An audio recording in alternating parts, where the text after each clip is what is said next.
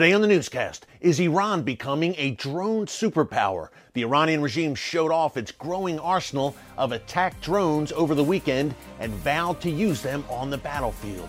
That's just one of a number of breaking Middle East stories that we're following. Much more coming up.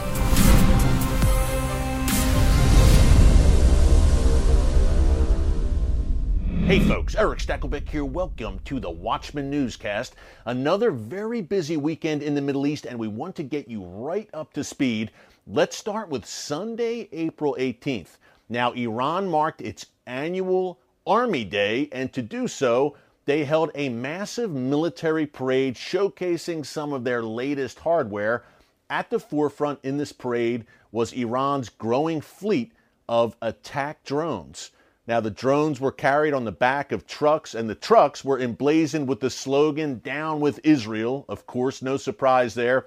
But the drones came in all shapes and sizes. We had attack drones, surveillance drones, so called suicide drones, which could be packed with explosives and flown into a target. More on that in a minute. But the Iranian regime clearly is very proud of this growing arsenal of attack drones. One Jerusalem Post writer called Iran a drone superpower.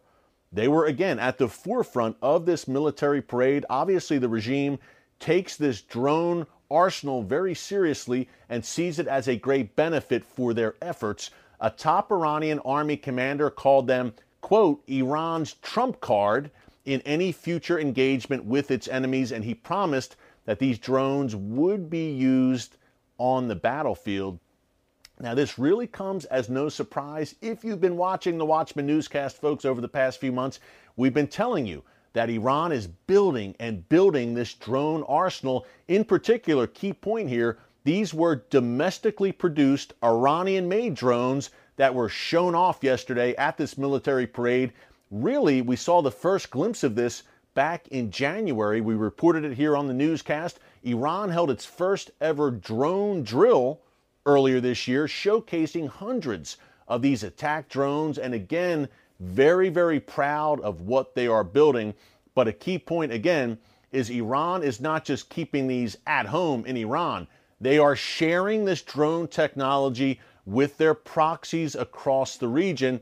The Houthis in Yemen uh, probably the most successful example of that, if you are Iran, again and again on practically a daily basis, the Houthis are using these attack drones to attack Saudi Arabia. Oftentimes, they will combine these drones with missiles to have a kind of a hybrid model to attack the Saudi kingdom. That has happened repeatedly. That's number one. Number two, we know that Hamas, Palestinian Islamic Jihad, have these Iranian made drones.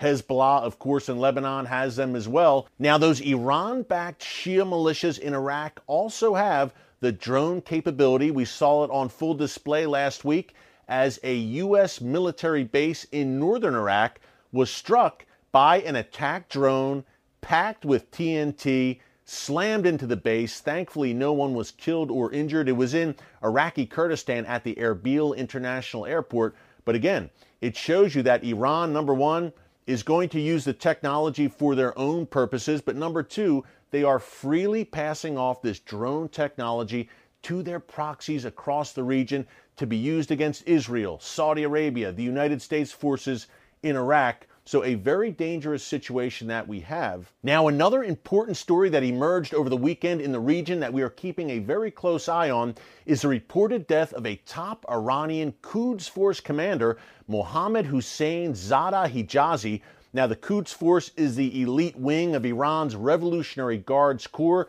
Hijazi, in the past, answered directly to the not so dearly departed Iranian terror master Qasem Soleimani who, of course, was taken out in a U.S. drone strike in January 2020. But Hijazi was reportedly a pretty powerful figure within the Quds force, very involved working with the Iran backed Houthi rebels in Yemen, and also working closely with Hezbollah on that PGM program, precision guided munitions, whereas the Iranian regime is attempting to transit precision guided advanced missiles and weaponry into the hands of its top proxy Hezbollah in southern Lebanon. And folks, precision guided missiles and munitions do exactly what their name says. They will hit the target with precision. It's obviously a red line for Israel to have this kind of weaponry at its doorstep, and that's a good reason why we've seen hundreds and hundreds of Israeli airstrikes over the past several years against Iranian and Hezbollah assets inside Syria.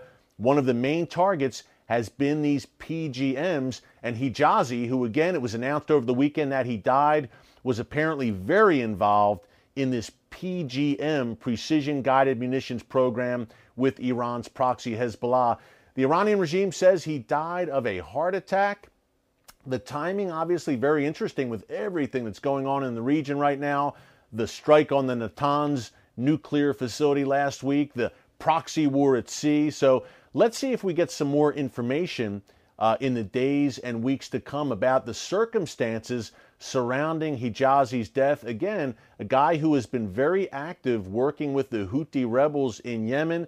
Obviously, uh, a major battle raging right now in northern Yemen with the Houthis battling various forces there. So we will continue to keep an eye on that.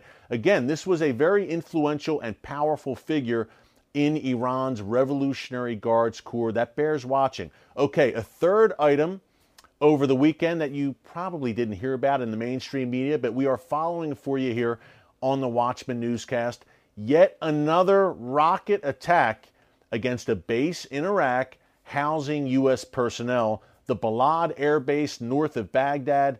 It houses U.S. trainers. Several rockets were fired at it over the weekend. There were some injuries. Some Iraqi security forces who are stationed there uh, were injured. Hopefully, not serious. We don't have too many details about it just yet, but no American citizens were injured or killed, thankfully. But again, folks, we are seeing Iran through its proxies, those Iraqi Shia militias, upping their game in Iraq. I mentioned last week the drone strike against a U.S. base in northern Iraq. Now, yet again, another rocket barrage against this base in uh, the Balad Air Base just north of Baghdad.